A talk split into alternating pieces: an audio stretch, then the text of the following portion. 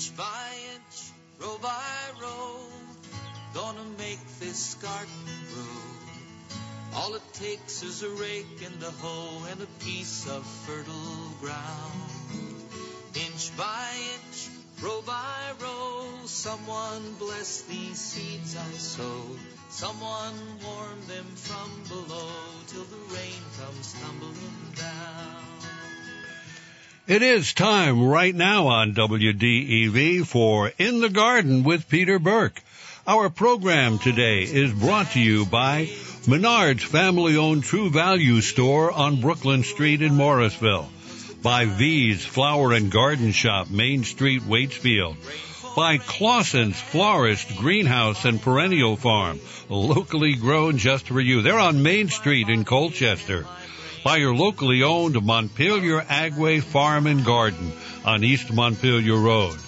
By Sticks and Stuff and Swanton Lumber in Middlesex, St. Albans, Enosburg, Swanton, and Derby. Sticksandstuff.com. By Guy's Farm and Yard Stores in Morrisville, Montpelier, Williston, and St. Albans by P&R Lumber, a family-owned lumber mill with all the lumber, mulch, and compost you need. Route 15 in Wolcott.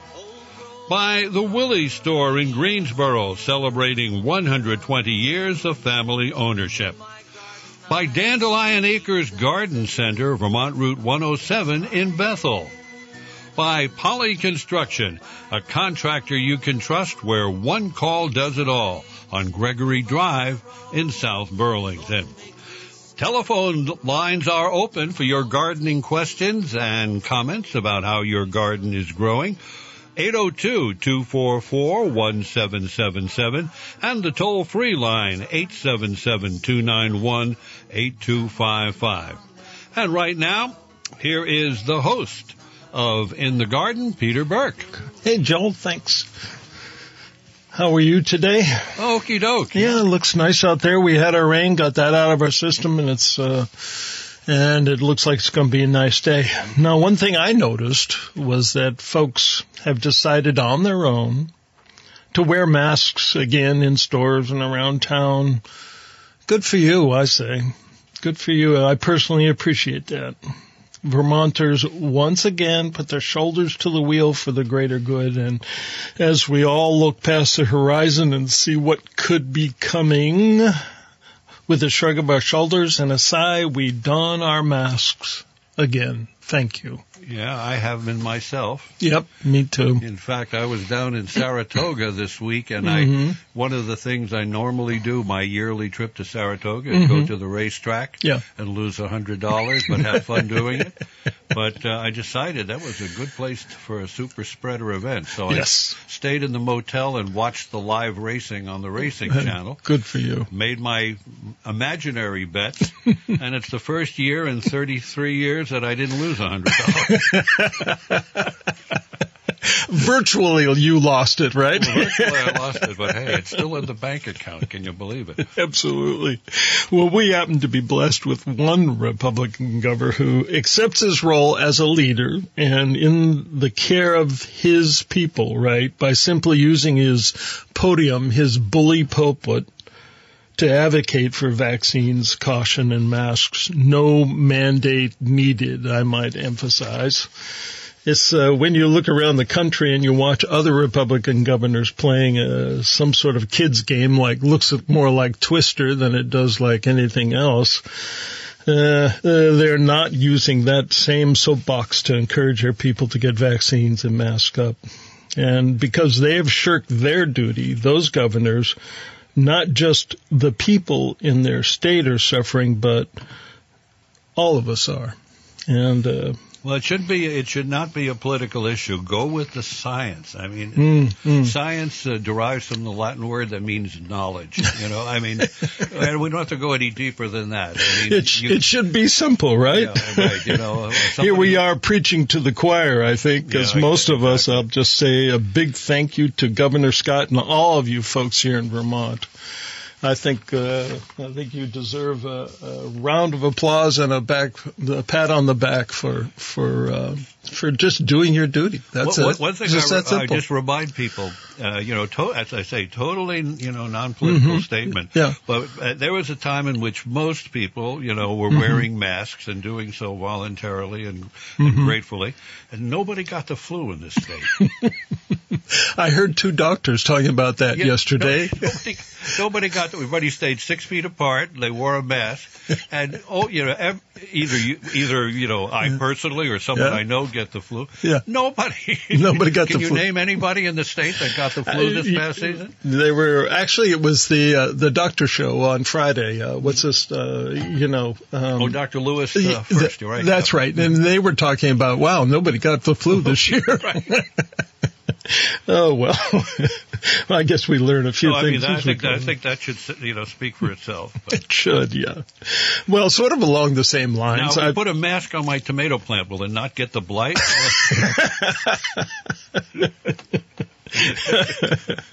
Uh, no, that No? won't work. You'll have to spray it with a mask. That's a spray mask. kind of like a vaccination. It's It is. It is. We're, we're going to try to go sulfur there. Yeah, yeah, and and in that in that light, in that same idea, right? I've been thinking about well, gardening in the changing climate that we're. Well, I think we're destined to have to work with. You know, there's no no question about it now. It's it's uh, our climates will change now. Gardeners are used to changing weather, you know. that's nothing new for them. If you don't like it, wait a minute.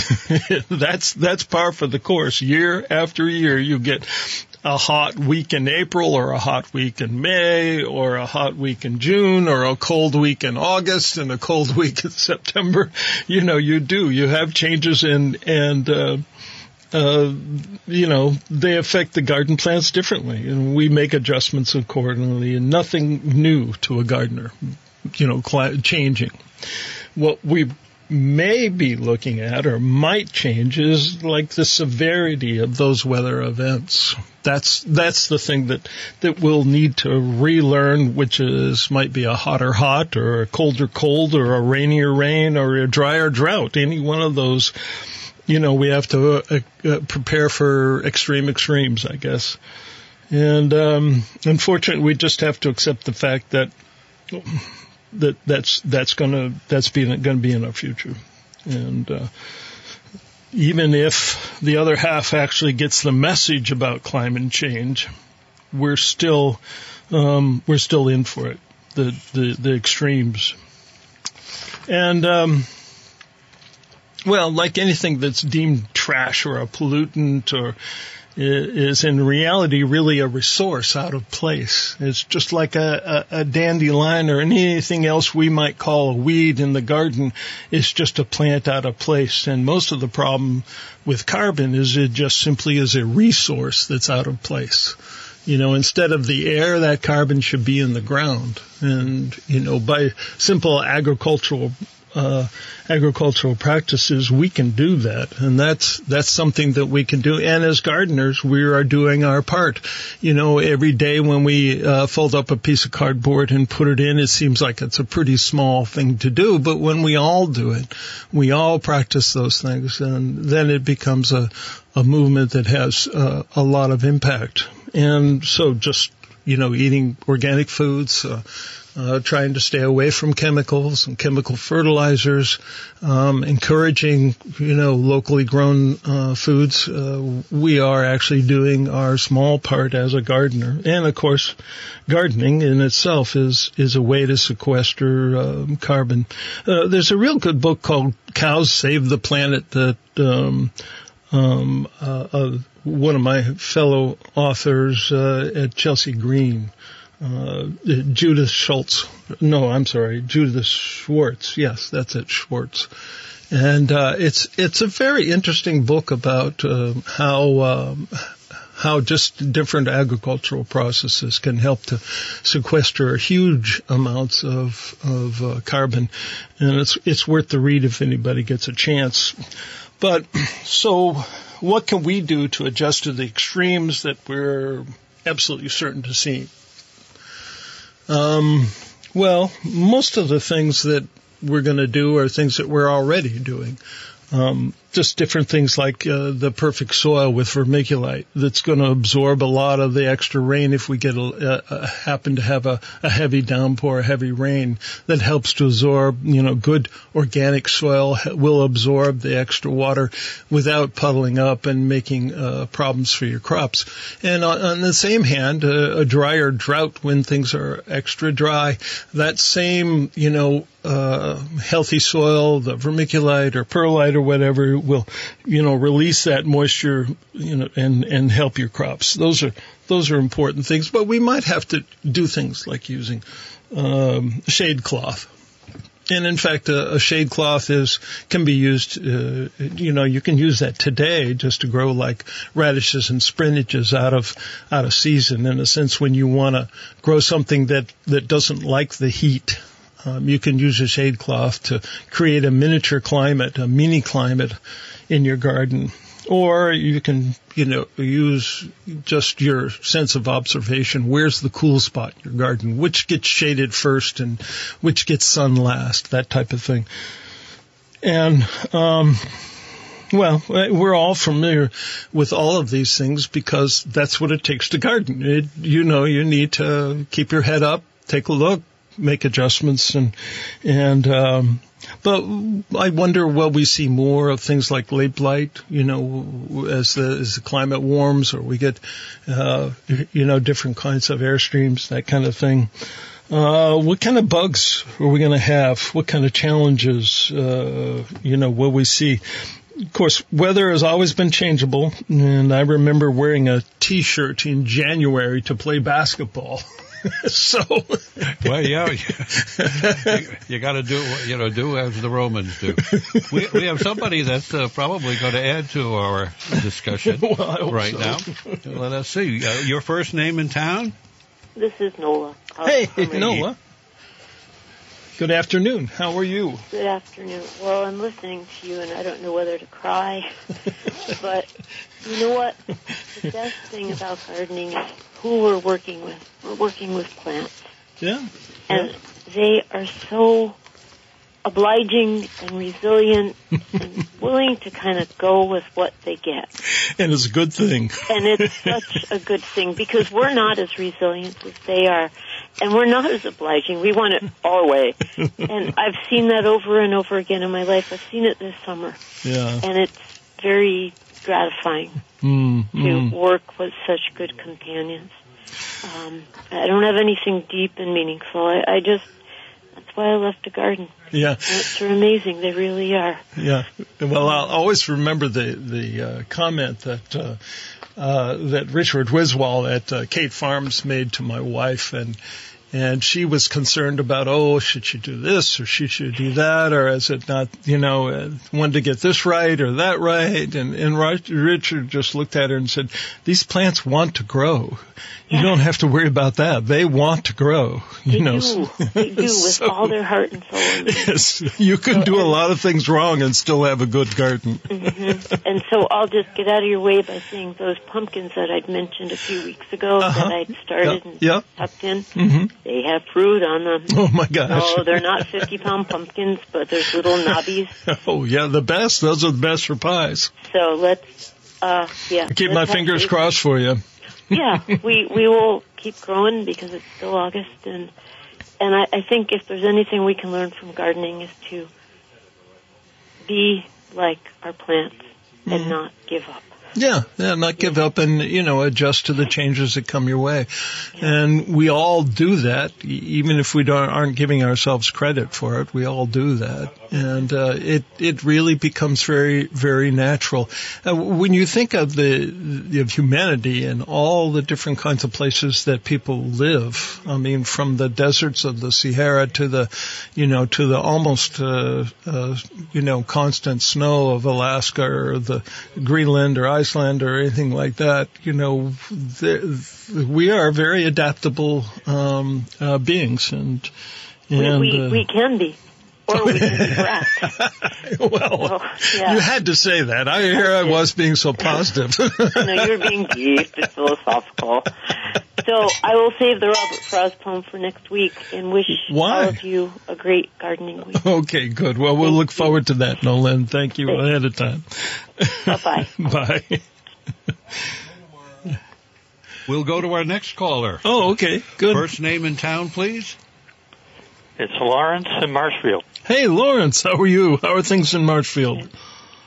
Uh, not too bad. I mean, uh, some things are the earwigs wiped out our our late carrots uh, Mm. as they were coming up and stuff. Usually, I throw sweet cicely around them. Mm-hmm. It seems to confuse them, but uh, this year I was a little bit slow at it, and one morning I got up and there was nothing. Oh man, it's amazing, isn't it? How quickly they can decimate a crop. Now, uh, go back to what you said about sweet cicely. What what is that? It's it's uh, like a it looks like a fern, but it's uh, it, it's very strong uh, licorice taste Mm-hmm. and uh, very aromatic. And uh, I just rip off a bunch of leaves. They do that with the beans too before they get their their main leaves coming up. And I just throw it over it, and it seems to confuse them or something because uh, they seem to leave it ar- alone Oh, that's just interesting. rip it up. But it, it could be other aromatic plants too, tansy or other things that are real strong. But Mm. I, I use sweet cicely. And some people use it, you can make a, a licorice tea out of it, or some people make a liqueur out of it Hmm. Too. So uh, And and so, what do you you just sort of spray this on the dirt around where you planted your your? no, I just take the leaves in the evening. I just take the leaves and break them up and just throw them all around on the plants and all around it. Oh, I have to say that's the first I've heard of that. What an interesting thing. it seems to work and uh and not doing it seems to Not problematic so. be a problem. Okay. Well, listen, uh, just a, a tip on carrots. Uh, you could try this, and I don't know if it would uh, uh, stop them. But I plant my carrots in a in a four by four bed, 256 carrot seeds. Uh, times two, I usually put two in each hole. And then I water it real good and I put a piece of plywood right on top of it. Okay, covers the whole bed and I put a bunch of rocks on top of there for the first week. And then Right. after that, uh, once they come up, they seem to, uh, to do really well. It takes about one week for them to actually sprout under that board. well we did we usually are on top of it and we water it about tw- two or three times a day if it hasn't Mm, mm. rained Yeah, yeah. and it and it comes up okay but it was Oh, it's it was- after. it was Okay. the period before they they really got out their uh, primary leaves that uh, you know just had their I get I mean their secondary leaves Okay. that, that they get them so uh so but uh, I was calling because uh, with another Richard Wiswall story Yeah. is Connie's favorite one. It was a number of years ago where we had really wet spring and in a back field on the other side of the the river uh Richard was growing a field of broccoli Oh, yeah. and and it flooded out that field and drowned out all the broccoli Ooh, and ouch. he was yeah he was pretty upset but you know as a farmer he just went with it this was when he was doing more Mm. market gardening and The CSAs. CSA and Yeah. stuff Yeah. Uh, so he just left and didn't even really go out there until in the fall. And when he came out, he had a field of broccoli that was all flowered out and, and seeds. And he, that's when he, he told Connie the same thing that he told your wife. He says, plants just want to live. Just want to live. So they they survived the flood, and if he would have came out earlier, he probably would have had a full field of broccoli to sell. As I've said frequently, the best tool in the box is the gardener himself. well, thanks for that, Lawrence. I appreciate that. Very I hope Richard here's it. we have another call, Lawrence, so I'm going to go to Brian in Eden, and thanks. Brian, I got, I got? Hi, how are you? I Good. got two quick things here. Um, Sure. First of all, I have to give my whiz story too. Um, Mhm. I was his apprentice back, probably one of the first ones they had back in the early '80s. Oh man, and uh, same exact story. And I've quoted what you say all the time. I get a kick every time you mention it. But I was actually transplanting um, seedlings, hmm and apparently I was being a little too careful with them and taking a little too much time. And he was like, "Geez, um, they want to live. You have to try to kill them." It was so funny, and I, I repeat that to other people when I see them doing that now. Um, and the next thing is just gardening this year. Uh, we've had almost drought conditions the last two summers mm, up this way, and we get enough rain this year. And uh, everybody I know, instead of complaining about you know lack of water or bugs or anything else, everyone's clearing the decks right now. We've had bumper berry crops, hmm and everybody's clearing the decks. Like, oh my goodness, how are we going to process all this produce? Which is a, a great problem to have. But it is, isn't it? that's what everybody's talking about. So it's a good year for vegetables up this way. As I said, you know, gardeners are well conditioned to climate change Yeah, yeah, no, it's because every year is a little bit different, and I I will uh, I will echo that. Uh, my I just went uh, it, as I've mentioned before. I, I'm not living at where my garden is, so I yesterday I had to drive by and I looked, and there were a bumper crop of of uh, blueberries, and I'm just chomping at the bit to get there with my two grandsons and pick you know probably ten quarts anyway of of uh, beautiful big big blueberries. So I'm I'm delighted with that. I can't wait to have them see it because they get such a kick out of it. They're so thrilled with the garden. And uh, I brought I bought uh, two little shovels today for my little gardeners to get in the garden and and uh, help me, uh, you know, pull up a few things like, uh, well, we've got garlic and onions to pull up, and they'll have a good time. And that's just a, a wonderful thing is to see the kid, the little kids, and they're and they just they get the garden right away. There's no, you don't have to convince them of anything. It's so good for them, and it sticks with them for Mm, life. You don't mhm. even know the impact it makes. You think it's a fun afternoon, and Yep. you've set up tone for somebody's life. You know, Oh, it's so great. And last fall we picked potatoes and and my little August he says this is the best day of my life. You know, I thought, oh my God. Yeah. Well, I think that's As you said. garden with my grandparents. It was the same thing. Yeah, yeah, right, right. Uh, my my my grandmother was a great gardener, and uh, I mean, she uh, she put up enough stuff for a year without a doubt. So, and and it was a little patch in in the middle of Buffalo, the city. You know. Oh, were- nice. Well, So- much better growing stuff than processing it, so I have to actually put some thought into what I'm doing with all the stuff we're coming up with here. Absolutely. Well, Brian, thanks for the whiz story. I really appreciate that. Yeah. Take care. All right, take care. Okay, thank you for the calls. Lines are open, and I do want to acknowledge the fine sponsors Yes. that make our program Let's do that. possible each and every week.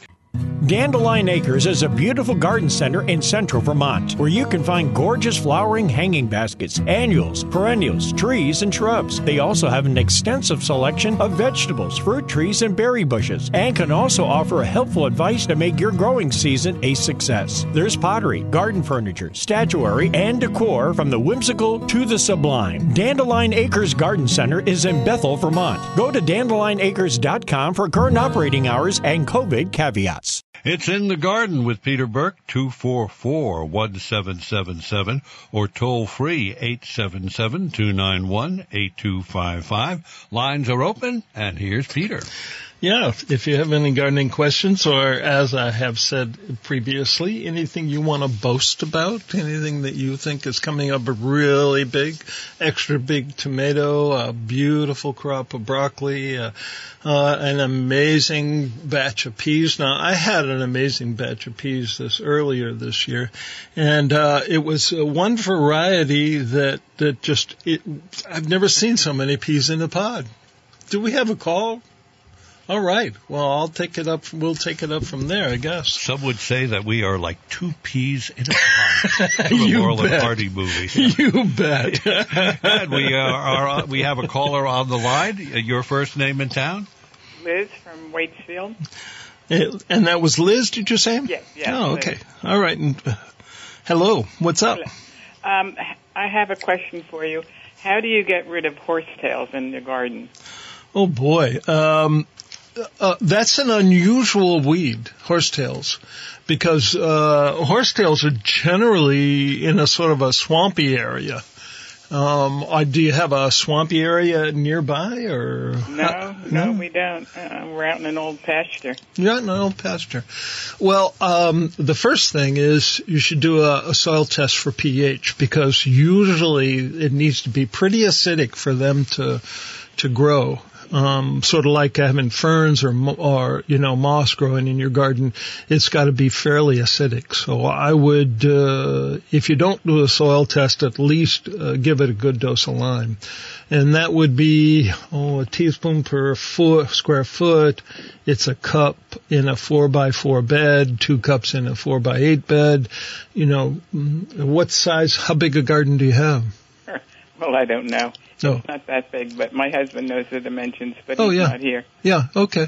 Well, um, I would I would start there, and uh, and and make sure you have um, uh, you're putting on some lime. Even a dolomite lime would be good, because that would give you a little manganese uh, as well in there. But um, uh, if you if you can't do a soil test, uh, start with a lime and see if that doesn't set them back. And if it doesn't, give me a holler. Um, that that should do the trick, though. Okay, well, that's a good tip. Thank Okay. All right. Good. Good. Um, all right. Yeah, um, and uh, I was told once a long time ago, never, never put them in your compost pile. the they will survive anything. Yeah. yeah, I hadn't thought of that. Yeah. It's sort of kind of like the same thing with Right. comfrey, right? Yes. Don't ever yeah. put comfrey in because uh, we have uh, comfrey. Well, we uh, we did some uh, um work in our in our yard, and the bulldozer managed to spread comfrey throughout the whole lawn, and it it actually looked like little green rabbit ears in, around the whole lawn. It took us years of mowing every week to to finally set them back, but they're growing very well down over the bank, and uh, uh, fortunately, they're you know the the hummingbirds absolutely love comfrey, so you can't really lose too much. Yeah. And uh, comfrey's a great addition to the compost pile too. If you just cut the greens, just make sure you don't put the roots in there. There's a hummingbird behind you on the calendar Yeah, over there. I saw What- that. what- what's he sitting on? He's sitting on a willow. A willow. That's Yeah. a willow. Okay, I can't Yeah. see from here. Yeah. And uh, I don't know what kind it is. It looks like some sort of a red. It has a red mask on it. It's Yes, not a red throated. So not one of our guys. No. no, I would think not. No, We have only that one species. the the throat red Yeah. throat. Yeah. Yeah, well, it has that sort of fluorescent green. green and- on the back. Yeah. The male has a little black under it. Yeah. uh, chin. One of the guys at work uh, uh, was uh, he was said that he thought he had those murder hornets in his yard. um, he's going. He was going to go uh, Friday night or to this morning and go dig them up and see see what that were were there. And uh, he was very surprised, and I, I it just can't be. Well, on the Friday, CBS News said that, uh, but this was n- the network news. Mhm. Somewhere the, in the United States, Washington State. I looked it up they afterwards. Found, uh, they found some live ones Yeah. back again. Yeah, so- yeah, that's out in Washington State, and uh, so I I would be very surprised. They had this sort of uh, orangish red stripe on them, and they were you know good size, maybe Yeah. an inch or so. I, I I seem to think that the pictures I've seen of the murder hornets they were larger than that. They were more like two or three inches. They act like they're two or three. you know, Well, but they're around. they're not a, a people thing. They're uh, they they feast on other wasps and, Yeah. and bees. We got a call there. Yeah, we do have a call. All so- right. And uh, well, uh, good afternoon. You're on the air. Your first name in town? Yeah, this is Lawrence of Marshfield with one more story. Okay, go for it, Lawrence. It's uh, Adele Dawson, uh, Mm. who uh, was a very famous uh, in this central Vermont area for herbalists and gardeners. She I remember her well. Yes. She was great, and uh, she uh, was at a garden club one time, and apparently the year before she had comfrey and passed it out. Mm-hmm. And uh, one person raised her hand and said, "You know that comfrey you gave me." Uh, it didn't survive. It died. No. And Adele said, Really? Tell us how you did it. bye bye. bye. Thanks, Lawrence. Adele Dawson was quite the herbalist, and she she had a place in Marshfield that was seemed to be right along a falls, and uh, it was really a a beautiful spot. And uh, yeah, anyway, yeah, yeah, that's that's something. How would how could you possibly get rid of comfrey? I should turn the mic on. If Yeah. you if you want if you want somebody to kill a plant, just call me. I put my I, I've had this coffee plant for about no six years, and I've had it in the dark in the corner on my kitchen ta- uh, you know kitchen table on a cabinet that I don't use. Just you know, kind of out of the wall. It doesn't get much light at all. So I said, I'm putting it in the sunroom, giving it a fair chance. Mm-hmm. It died in a week's time. you know, so I thought coffee plants like light. You know. Yeah, yeah, right. And, uh, this one, this one had dark adapted. I guess I guess maybe it was too much too quick. Yeah. It's one of those things where you need to gradually, gradually Well, work you- up to it. You learn a lesson. I, I, you know, I should have looked it up. I should have called, you know, horticulturalist Google, you know, Mm-hmm. and uh, just to, you know, just get a basic idea of what what I was I was doing. I feel bad, you know. It was like a like an old friend that I put him out there to his doom. Yeah, yeah, I know. It's it's like that. I I've done that. Uh, well, uh, my nemesis is the, um, you know, putting them out to to uh, to harden, them off. and that seems to be the death death of most of my plants is when I try to harden them off. so, Yeah, well, they. Yeah, they'll harden pretty well at like 12 below zero. yeah, the- I'm not looking for that kind of hard. yeah. but I have learned better how to harden them off, and and so I can grow some of my own plants. Although I still rely on uh, Richard and all the wonderful farmers that we have here in Vermont, which we're very lucky to have. Um, and uh, in the in the garden. Um, there's lots of things to do. If you haven't uh, harvested your garlic, I'm sure it's time to, to harvest. And uh, you want to make sure you do that soon because if you don't harvest it, uh, what happens is that the the head of the garlic, the individual cloves, kind of spread out. They open up and they they don't store quite as well uh, in that way. You know, the the the layer of skin on that nice tight uh, garlic uh, clove is is real important for a long lasting uh, uh, storage. So uh, as much as you, you know you might want to put it off a little while longer, and you're not sure, I am sure that you need to get in there and and uh, harvest that garlic if you haven't done it yet. And uh, and and in the same at the same breath, you should be looking up your um, to get your uh, garlic to replant. If you're buying it, this is a good time to to go ahead and buy it. And it's kind of like uh, making sure you get your jars at the at the hardware store. Um, I went to Agway and they they I needed a gallon jar. My my son is making. Uh, uh, kombucha. You know, if you're familiar with that, he's and he wanted a gallon jar or even a you know a half gallon jar would have been fine. And and um, Inga there said, uh, nope, nope, you got to go up to Walmart's for for gallon half gallon jars. we don't have any. They haven't given us any, so she was a, little bit ripped that they hadn't, you know, given her an allocation of of all the different types of jars. But anyway, um, if you need a gallon jar, you might go up there. And uh, if you've never made kombucha, I've been watching my son do it, and it's a it's a fascinating uh, art form. It's just sort of like making yogurt or or sauerkraut or anything. There's certain very important steps to to follow, and and this is that fun time of year when it really is time to uh, to start uh, being getting serious about what you're going to store and what you're going to harvest. Now, um, the blueberries, although I suspect we'll eat a lot of blueberries this afternoon, we will probably put a lot of them right in the freezer, which is such a, um, a you know, it's just so much fun. Ha- have you frozen your strawberries yet? Uh, well, I, I, I always f- freeze them, and uh, this year, this year though, I used all the ones that I had to make my strawberry rhubarb. Oh, yeah, yeah. I did finally get some rhubarb. We do have a caller. Oh, good. On, on on the line, and let us see. That is, but your first name in town. You're on the air. Hi, this is Karen from Hague, New York. Hey, Karen. How, are you? Yeah, I'm good. I'm good. Good to hear you. Good. Now, Great. Hague, Hague is right across the line. Is that over near Whitehall? Yeah. Yeah. Uh, no, it's north of Whitehall, Oh, just north. below Fort Ticonderoga, Oh, okay. Yeah. Right. Right. across from uh, Middlebury there. Well, much, well, welcome aboard. It's good to have you call. What's up? Thank you. Yeah. Well, I have a question about compost tea Okay.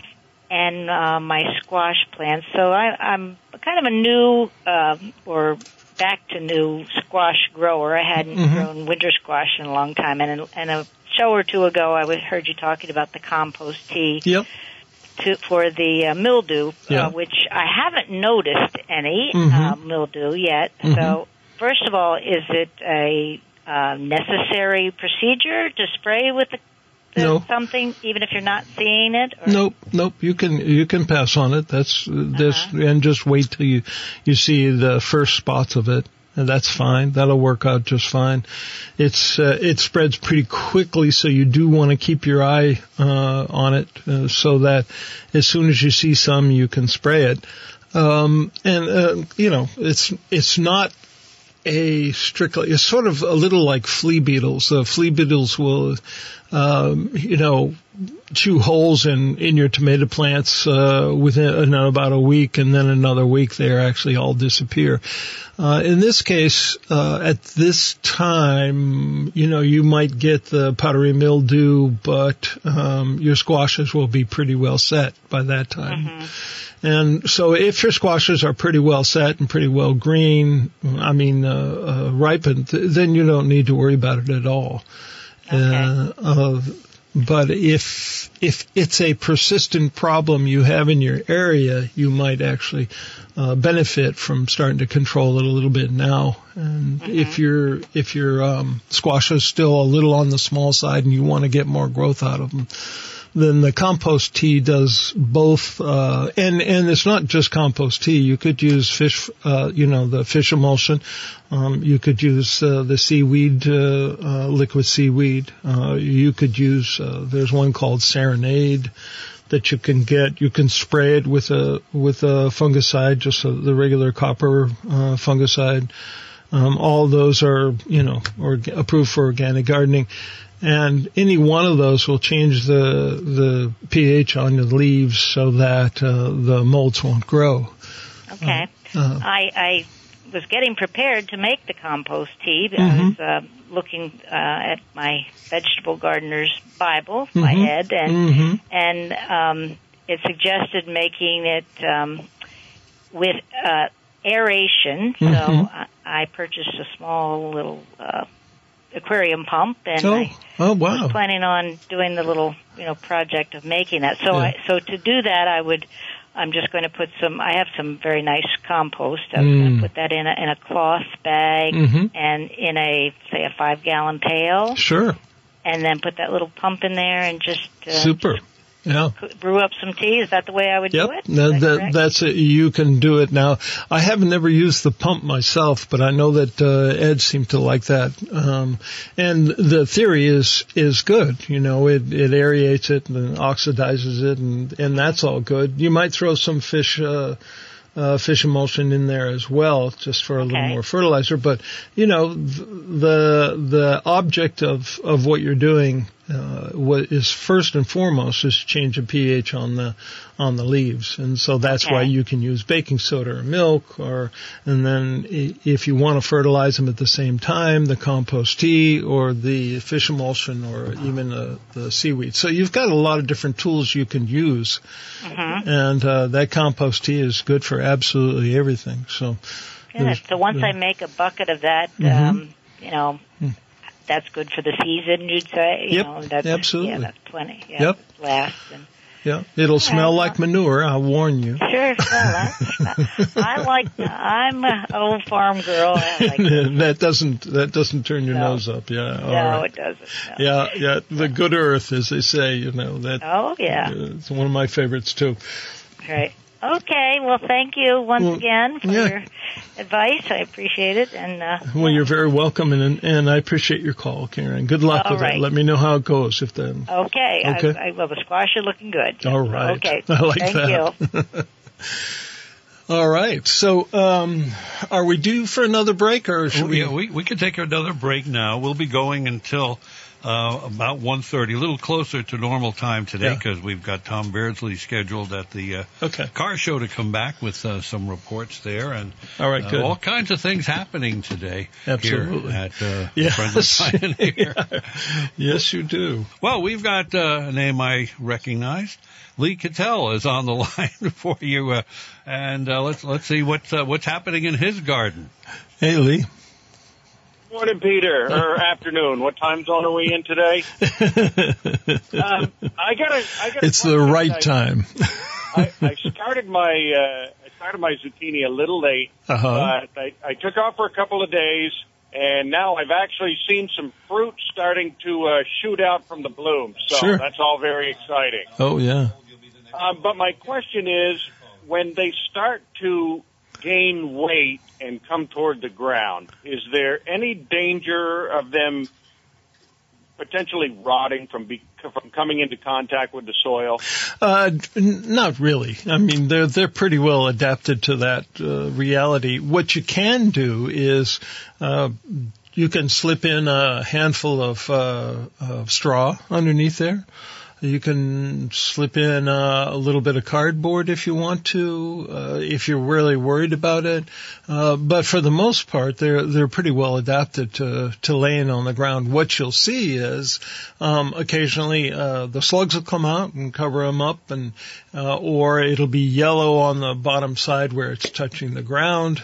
Um, so there's a good reason just to put a little hay or a little straw right underneath them and give them a, a, a, a place to rest that's not right directly on the ground.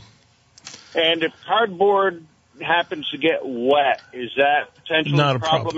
No, or not a problem at all. Not a problem at all. Matter of fact, there's no reason not to go ahead and wet it just to keep it, you know, give it some heft so it doesn't blow away. Okay, awesome. I appreciate that. Yeah, Thanks very sure, much. surely. Yeah, yeah. Good luck with your jukes.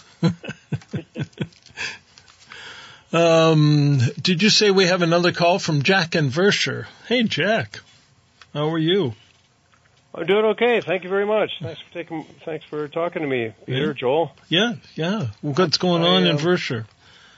Well, Sue grows a lot of flowers, but I- I'm mainly growing apple trees. Oh, is I've that been- right? been- I've been putting them in for the last I don't know ten years or so, and and I probably have uh, I don't know maybe thirty of them in now. Wow. Some some uh, you know one inch in diameter, some already up to four. Mm-hmm. Yeah. and uh, you know I'm getting two to maybe forty apples a year on on these trees, Yeah, yeah. and and I've been able to uh, my my protocol has been to put a little um you know put a ring of uh, compost every year and and wood chips around it at the at the at the leaf um, you know the drip line, Yeah, and now the drip line's getting pretty big. it is. And, it will. And uh, and should I? And I just wonder, like, how do people keep maintaining these things, even when they're skinny little stalks? The, the, the branches are pretty big. and Yeah. I wonder if I should keep dumping compost and and uh, and uh, wood chips on them, or if, I, if if there's something easier or better that I could be doing. Well, the, the wood chips pretty much are just a good mulch, right? So there's not much maintenance involved in that, or or what am I missing? Well, uh, now it's, it used to be a bag of mulch per tree, and now um, you know now I'm now I'm getting into maybe thinking about hiring somebody to drop Yeah. off a load. A load, yeah, right. I guess I right. could keep doing that, but maybe I, I don't know. I, I look under the, I I don't know what's going on under there, and maybe I'm overdoing it, or I, a mulch is not overdoing it. A mulch is a, is a terrific way to, to keep the grass up because the grass will, um, you know, will suck up a lot of the, the nutrients and the water that the, that the tree needs. So I would stay with the mulch approach and, uh, you know, use, use the mulch as a place to put your fertilizers and all the other stuff. Yeah. Um, uh, t- what do you said, you're up to about 30 trees, did you say? Yeah, that's I right. know. Are these uh, dwarf or semi-dwarf or full? Well, I've got I've got quite a few uh, standards, Uh-huh. and uh, the smallest I go is semi-dwarf. Uh-huh. Sometimes I can't get standards in the varieties that I like. Oh yeah, yeah. What kind of varieties are you planting? Well, I've got uh, the ones that that are that I'm picking now are um, uh, pristines, and they're Oh, they're beautiful. That's and a beautiful. I know I have one of those myself, and I just. Yeah. That's a yellow, right? Yeah, it's a yellow. Yeah, I Yeah. think maybe. Uh, Yeah, maybe that's a, the one. A, a, a grandson of a Yep. uh, y- translucent or something. I don't It is, yeah, and it, and it's a wonderful, wonderful apple. I it just simply because it's early is one good reason, but it's also a very sweet and, and delicious. It's not a keeper, but it certainly is uh, uh, uh, a wonderful, uh, wonderful apple. We make uh, oh just everything you can imagine with them this time of year. No, I think they're gorgeous. Yeah. And Yeah. I've got some, you know, some quirky ones like the Cox's Orange Pippin, and, you know, like whatever, you know. So, you know, I like the way you think, Jack. This is great.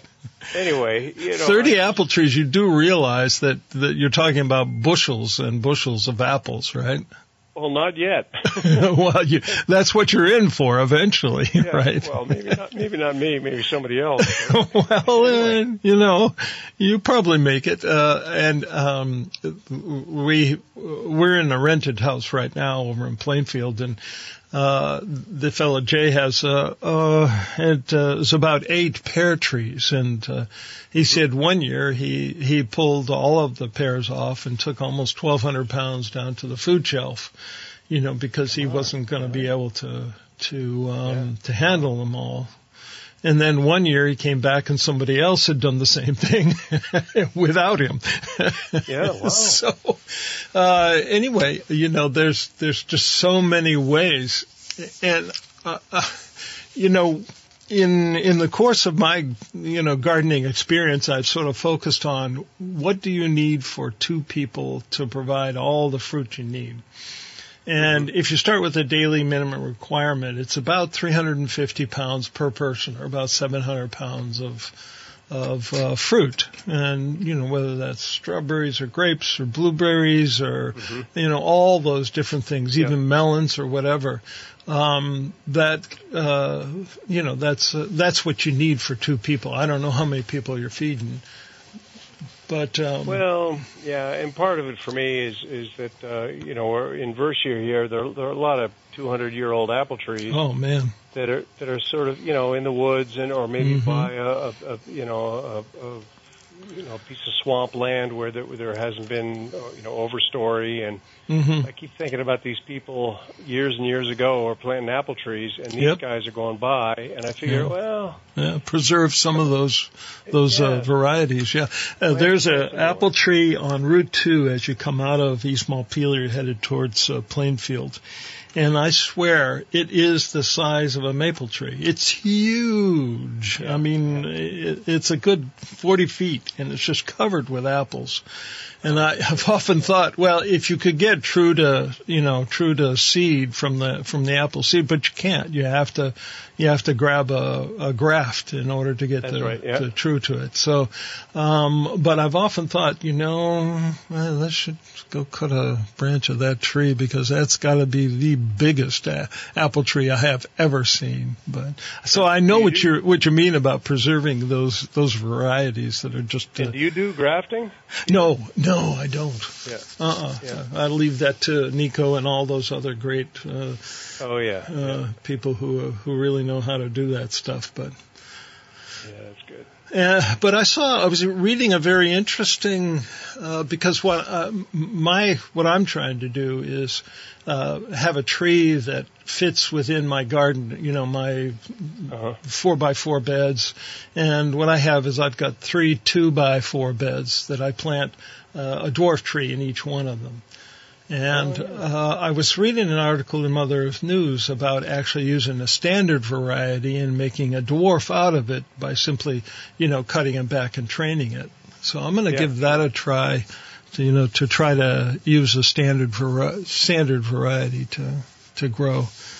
And uh, because uh, my dad was a big one for the espalier, the you know espalier. Uh, he Oh, yeah, had some yeah. wonderful uh, pear trees, uh, you know, right up against the house that he espaliered, and you know, out and up, and you know, they looked beautiful, and they just they made tons of really beautiful pears. They were Bosc pears, and they're really delicious. So. Where was he living? Uh, he was in Pennsylvania, right uh, along the Neshannock River, uh, uh, you know, not far from uh, Grove City, and you know, well, actually, right off of Route 80, so right through the middle. And uh, uh, but uh, you know, there's no reason you can't do that with uh, any of the trees that we can grow. Have you ever idea. have you ever tried any peaches? Uh, no, I think it's a little too cold in Vershire. Yeah, Um, yeah. But I do have a pear, an ancient pear up there, which I am sort of, you know, taking back down to uh, Yeah. the height where I can pick them. It's Yeah. it's huge, Yeah. And it's got little tiny hard pears. I don't know what variety it is. It's probably a sickle, right? The sickle pear. The that's that's a tiny hard one. Yeah, it could be. Yeah. I, I never looked into it, but Yeah. I, I figured I'd, I'd get it down to size. But you know, it blossoms beautifully and it grows well. But but the pears are, for me, sort of inedible. Well, you have to let them. They have to ripen. You have to pick them hard and let them ripen. Oh, And and the other thing is, I mentioned uh, in an earlier show, um, if you cut them in half and put them in the oven and bake them, they soften up beautiful. They become a wonderful, wonderful dessert. A little maple syrup, uh, you know, maybe Yeah. a little oil in the bottom of the pan, and uh, they bake down and they just they make a, a terrific. You hold them by the stem and just eat them, and they're wonderful. So.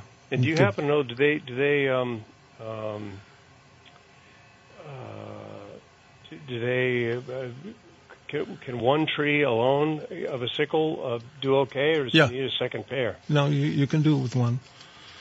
Yeah. Uh, self-fertilizing, I guess is what they call it. Self. Uh, I was trying to think of the word. Yeah. Pollinating. German, Yeah. Pollinating. Yeah. There it is. There you go. Yeah. There's a uh, there's a much more technical name, Jack, but you and I forget it. We know what we're yeah. talking about.